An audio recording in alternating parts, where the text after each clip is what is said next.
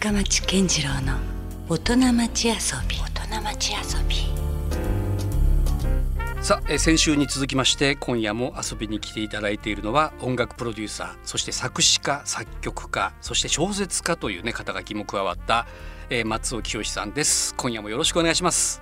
よろしくお願いします。こんばんは。はいこんばんは。よろしくお願いします。まあ先週はですねまあお仕事面、はい。い、まあいわゆるこうもちろんこう小説の話だったり音楽プロデューサーとしての話をねはい。もう時間がこぼれるぐらいたっぷり。本当ですおね。伺いしましたけれども、まあ、ええ今週はどちらかというともっと松尾さんのプライベートな側面といいますか、はい。えーまあ日頃のこう何時間の過ごし方だったりこう遊びとか遊び心についてねお伺いしていきたいと思います。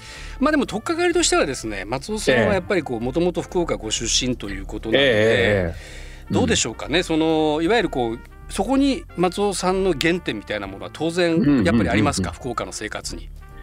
いやあの福岡はね、もうお住まいになってる方々はもう,、もう日々、えーまあエンジョイされてると思いますけども、うん。まあとにかくあの離れてわかるこんな暮らしやすい街ないっていう場所じゃないですか。あいた時は意外と気がつかないんですけどね。そうなんですよ、うん。僕もそうでした。あのねこれだけ都市機能、うん。しかもその高い都市機能がうん。コンパクトにまとまってう、ん。でちょっと足を伸ばすと、うん。もう海も山もあると。自然も近いというね。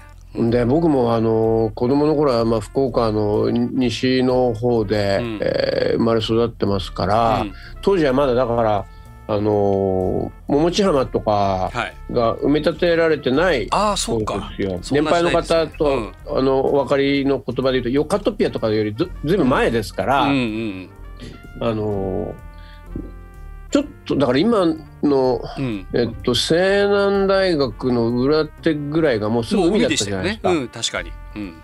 でまあ僕はもうその辺りを朝とかは、学校が始まる前に走ったりとか、うんまあ時にはなんか友達と早く待ち合わせしたりデートみたいなことやったりとかあの辺りがもう地元っぽいイメージですか？そうですね、うんもう西陣に青春の全てが詰まってるって感じなんですけいやどまあ高校も修友館高校ですからね。まさにあの辺の西そう新エリアですすよね。で中学もあそこのあの西南中学ってとこだったんで、うん本当僕西陣なんですうん。よ。おおなるほど。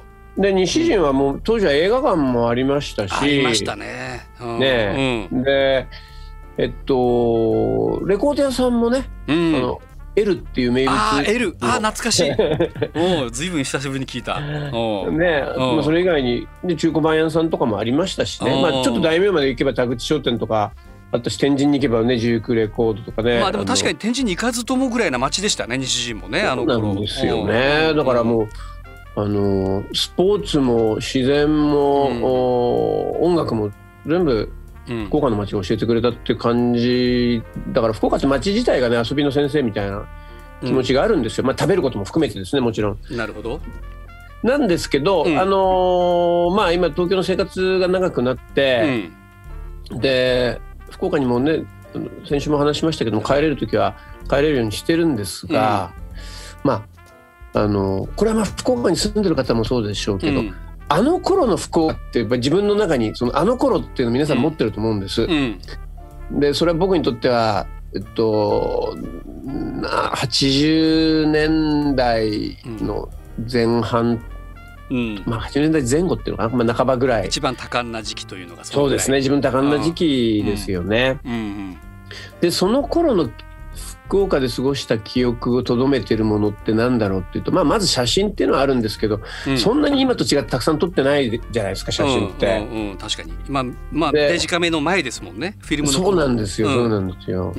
うん。でえっとねやっぱり自分の中ではなんだろうなと思ってたら数年前実家に帰った時うに、んカセットテープがたくさん出てきたんですおね。おなるほど。まあちょっと一部流行ったりも今してますけどね。今そうですね。アナログレーコードとともにね。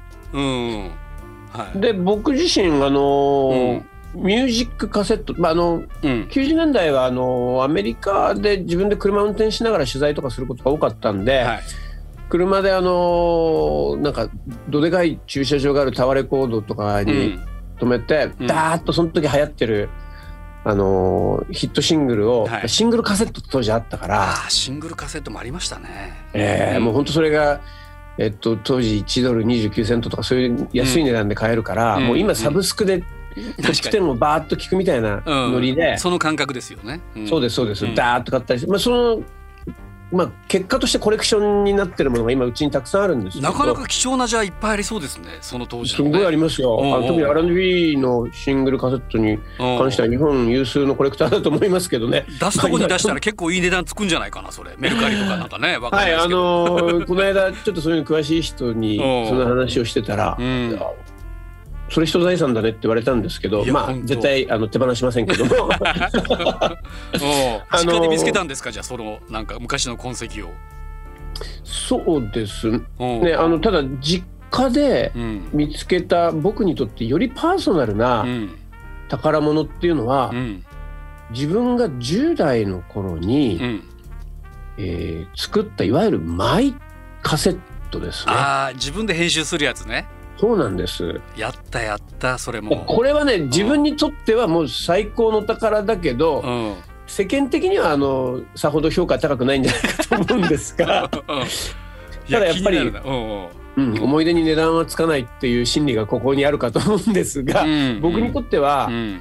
ちょっとなんかえ昔どんなこと考えながら、うんあのななんかその今も今手元にああるん用意しですかて話してるんですけど。ちなみにいくつぐらいの時にそれ編集したカセットテープが残ってるんですか？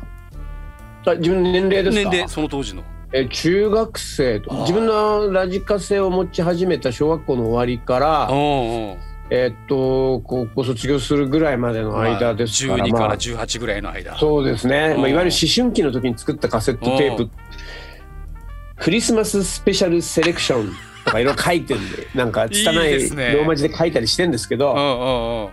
もうそういうのえ俺何選曲したっけと思いながら当時のさほど今ほどないレコードコレクションとか貸しレコード屋さんとかそれを駆使して作ってたんでしょうけど、でも忘れてたものがまたねちょっとそこで蘇るぐらな。ないんですよ。自分で作ったテープなのに、うん。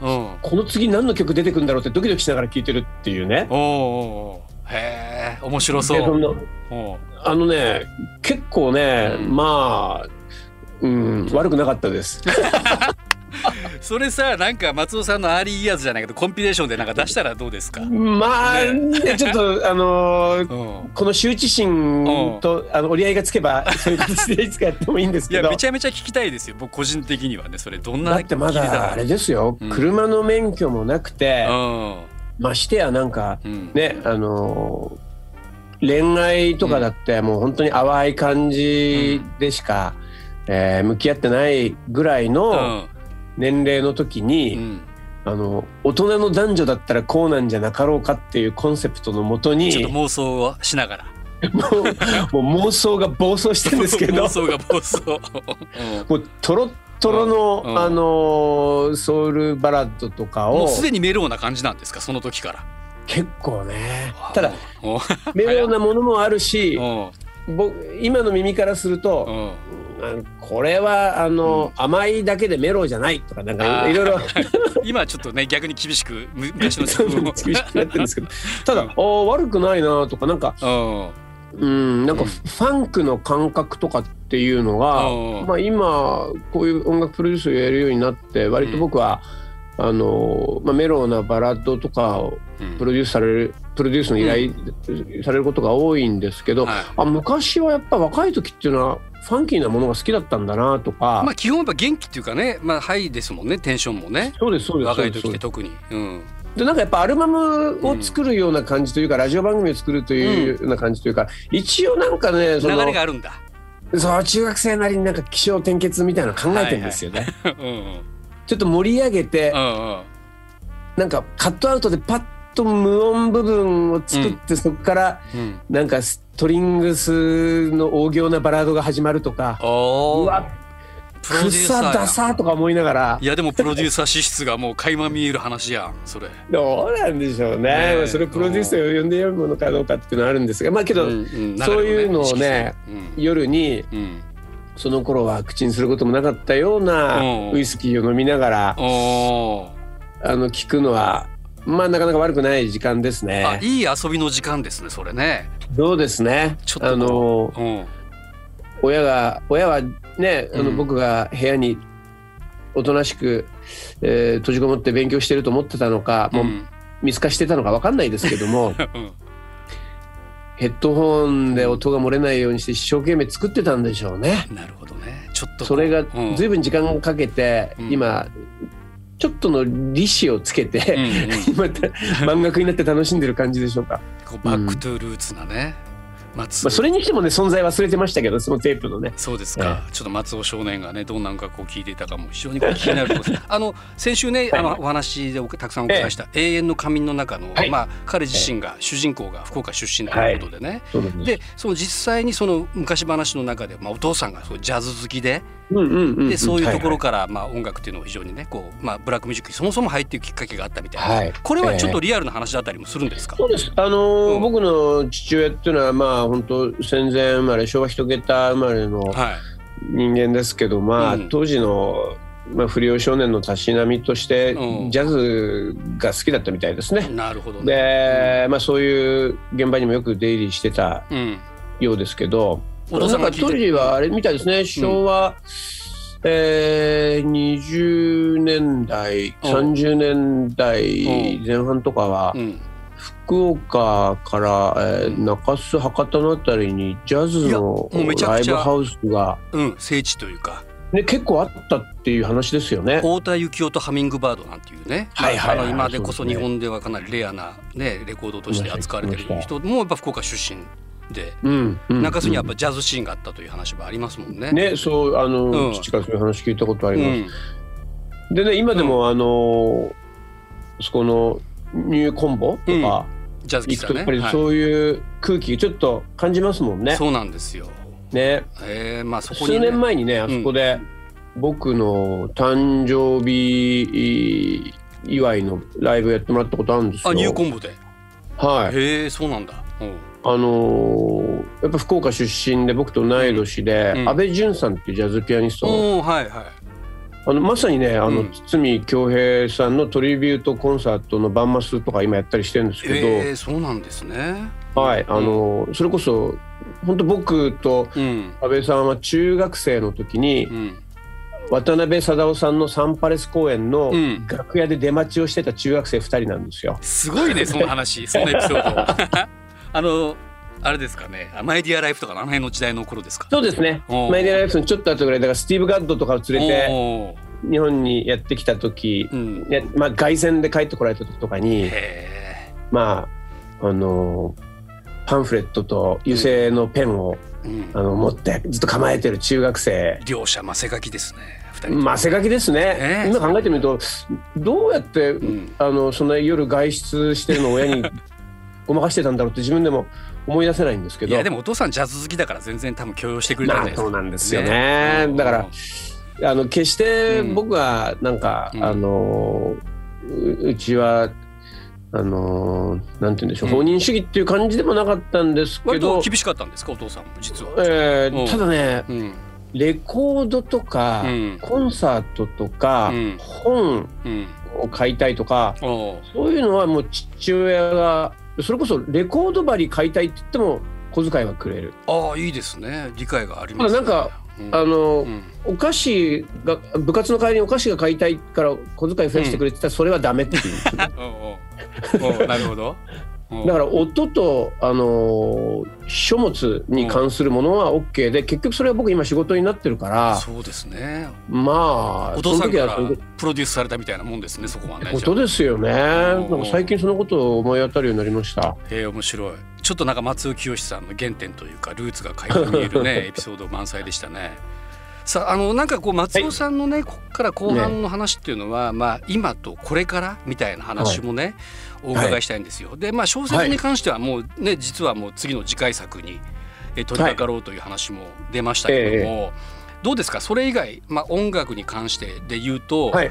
これからねこんなことをやりたいんだとかそういうこううん。ビジョンみたいなのってあるんですか、あのーまあプロデュースっていうのはん。これまで通り続けていきますし、はい。あのー今まで、うん。えっと、一緒にやってきた人たちからの、うん、えー、まあオファーももちろん受けつつ新しい人たちのもやっていく、うん、まあ、これはもうずっとやってきたことなんですけど、うん、あのまあ今やりたいことの中の一つとしては、うん、やっぱりこういうあのなんて言うんでしょうあの昔の音楽も今の音楽もサブスクですぐ聴けるようになってる。で、えー、東京一極集中が長し長かった音楽業界の構図が変わろうとしている。はい。うん、で地方都市在住のまま、全国的場合によっては世界的なヒットも作ることができる。それも可能になってきましたね。ね、うん、そういう時代に今こうやって現役プロデューサーとして居合わせた以上は、うん、なんかやっぱりその今だからこそできるような座組でヒットを作りたいなと思ってますね。あいいですね、うん、はい、その例えば今までだったら地方に、うん、あの行ってオーディションやってそこで、その才能があると思った人に声かけて、うん、えー、上京してもらって、はい、で東京の生活に慣れてもらって、うん、でだいぶ時間かけてやっと作り上げた時には、うん、そのその方が地元にいた時とはちょっと持ち味がもう変わってしまってたみたいなことってまああったわけですよ。それはやっぱり当時の音楽の流通とかってことを考えたりすると、うん、もうなんかそれは音楽業界不適合っていうんじゃなくて、うん、東京の生活に馴染めなかっただけじゃないかみたいな人たちもいて、うん、もうなんか、えー、心苦しい思いをすることもすごくありました。はい、ですが、うん、本当今僕今の時代だったら、あのあの音楽をやるためにわざわざ東京に行かなくてもよかったなと思うことはよくあります。なるほどね。いやそれでね、まあ、僕もずっとこの福岡を拠点にまあなんかいろいろ自分でできることを模索しているのが今でも続いてるんですけど、はい、まあ、福岡ってそのまあ僕らの先輩たちもたくさんこう、はい、音楽人を輩出している街じゃないですか。すね、ところが、えー、まさに今松尾さんがおっしゃってたようにどうしてもその、いわゆるこう音楽産業の中枢がもう東京に一極集中してるから、うん、もうその輩出イコール流出という流れがねずっと今まで続いてしまってたんですね。でようやくまあここに来てそういう発信みたいなものも全然どこにいてもできるし、そのまあ、特にね松尾さんもそうですけど僕もあのやっぱ洋楽とか聞いてて思うのは、はい、アメリカってやっぱ面白いなと思うのは、うん、もちろんフィラデルフィアとかデトロイトとか、はい、まあ、ニューオーリンズとかアトランタとか、ワシントン DC とかなんかその土地土地の個性的な音楽っていうのがやっぱりあるわけですよね。そうなんですよ。そしてまたその、うん。地域ごとの特色をそこの強みとして、うんうん、あの他のあの町とのこう、まあ、差別化の理由にもしてますし、うんまあ、僕自身あのさっきもちらっとお話しましたけども、うん、アメリカのいろんな街を、まあ、音楽ライターとして飛び回って、まあ、自分でハンドル握っていろいろ行ったりとかして、はい、やっぱりアトランタが一番盛り上がってるなって時もあれば、うんやっぱりあのダンスミュージックはニューヨーク面白いなとか。うんうん。シカゴに住んでる、ブラックピープルの音楽っていうのが今一番来てるよとか、うん、そういう地域的なかなんていうのかな、うん、えっと地域的な色合いの差が必ずしも格差ではなかったというか、うんうん、個性ですよね、そうなんです個性として成立してたっていうのをずっと目の当たりにしてましたから、うん、なんでそれ日本日本もこんなに人口いるのに、うん、こんなに1億人以上人口がいるのに、うん、レコード会社とかのその川上に当たるようなのが全部東京にあるっていうのは、うん、なんかむしろ不健全じゃないかなっていうような思いがずっとあったんです、ね、ど真ん中にいてもやっぱそういうことを実感されたんですね。うん、うん、特にやっぱりアメリカとかイギリスで過ごした時間が割と僕が多かったもんですから、うん、そこと比較してしまってやっぱり、うん、日本の形の方がいびつに見えてましたね。なるほどで人口比と比例してないんだもの。うんいや比例すればいいってもんじゃないけど。そうですね。だからそういった意味ではもちろん日本のどこでもその可能性はもちろんあるんでしょうけども、なんかその福岡の可能性をね改めて最近感じるんですよ。はいまあ、今までのその歴史もそうだし、これからもまたそういう人材がこう生まれ出る可能性もすごくこう土地柄というかこう気質とかその辺もね影響があるんでしょうけども思うんですよ。実際あれじゃないですか、そのゲームとかコミックとかの世界だともう、福岡はもうすごくプレゼンス高いですよね。確かに。だからクリエイターたちがまあもちろん音楽に限らずいろいろいるし、えー、まあ確かにこうもう福岡を拠点として活動しているメジャーなアーティストもいくつか出始めてもいるので、実は最近ですね、あのまあ、松尾さんにもちょっと先日お伝えしたんですけども、はい、福岡音楽都市協議会というですね、はい、なる組織をちょっと立ち上げて、えー、まあ、そのジャンルも横断しつつでなおかつその、まあ、いわゆるこう、まあ、そこにはもちろん音楽産業の振興ももちろん大事なテーマではあるんですけどもただ、そこのヒットソングを生み出すということだけでもなくて何かこう、音楽の力ってやっぱりその永遠の紙見ても思いますけども何かこうやはりこう人間にとってなくてはならないものだという思いがすごくあるんですよ。だからその音楽の力で、まあ、やれることみたいな街づくりもできるかもしれない、あるいはその健康にもなんか音楽っていうのが生かされるかもしれないとか、そういう可能性いっぱいあるじゃないですか。でそういうこうイノベーティブなことをね何かこう発信できないかなと思ってたりもしてるんですよ。でこうやってまた松尾さんともこうねそうやってまた改めてこう開講できる、まあ、こういうタイミングも迎えたんでぜひなんかね松尾さん今の話じゃないですけどなんか福岡でやれないですか？ね,、うん。えー、ね改めて。お願いします、確かにね、うん、音楽の効用っていうのは、うん、あのもちろん音楽は音楽であるだけで素晴らしいんですけど、うん、実はその周辺にも豊かさがたくさんあるんですよね。えー、あの一番わかりやすいのはあの音楽フェスとかだと思います。もう本当これ、はい、友さんにお話の社会に説法だけども。いえいえとんでもない。音が流れてる時に、外で食べる飯ってなんでこんなうまいんだろうとか そうね感じますよね。ね、うん、それだけでちょっとこう体がなんか15センチぐらい浮くぐらい幸せに包まれる時あるじゃないですか。あります。あれって世の中のあらゆる、産業の中でいうとむちゃくちゃコスパのいい幸せになれる方法ですよね。ねどこにいてもだもんね。うん、モビリティも高いし。確かに音楽の効用っていうのをね、うん。うん。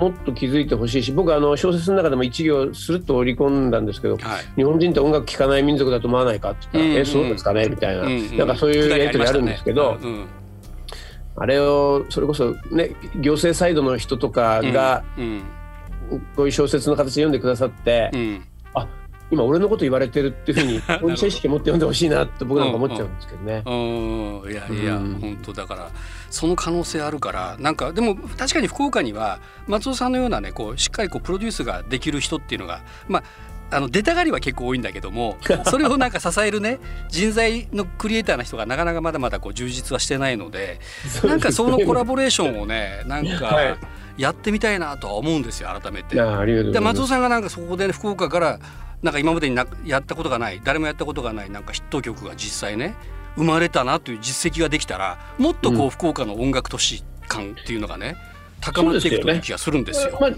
まあ、実際ねあのー、福岡のそのフォークとかロックのムーブメントで、うん、まあ、そういうことも昔あったわけですよね。明太ロックシーンもあったしね。うん、うんうん、そうですよね。うんだからなんかぜひちょっとそういやお役に立てることがあれば、うん、すいません。なんか勝手に僕がそういう方に引きずり込むというね、まあ、僕もだけどやっぱりそういう気持ちっていうのは常にあるんですそれはね、うん、あの昔ライター時代にジェームス・ブラウンっていう人にインタビューした時に、こういうこと言われたんですよね。あのあなたはえー、っとまあ僕当時、え大学生だったんですけども。大学生の時に JB にあったの？はい。す。ごい話やなそれまた何気に。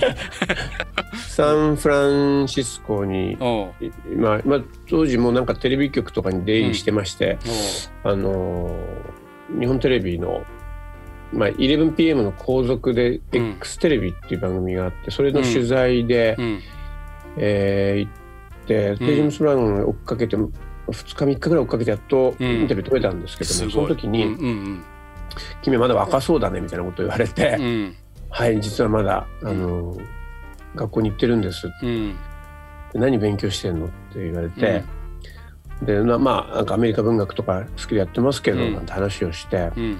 まあそれ何でもいいよと、うん。なんどんな勉強でもいいんだけど、うん。勉強することの目的分かってるって言われてうん「ん?」というとって言ったら勉強したことをうん。自分が生まれ育ったコミュニティに還元しなければ勉強っていうのは意味のないことだよって言われて。う。ん。でえっと沼からうん。上がった時、うん。池？沼？上がった時にうん。その上がったことがお丘に上がったことを成功っていうんじゃなくてうん。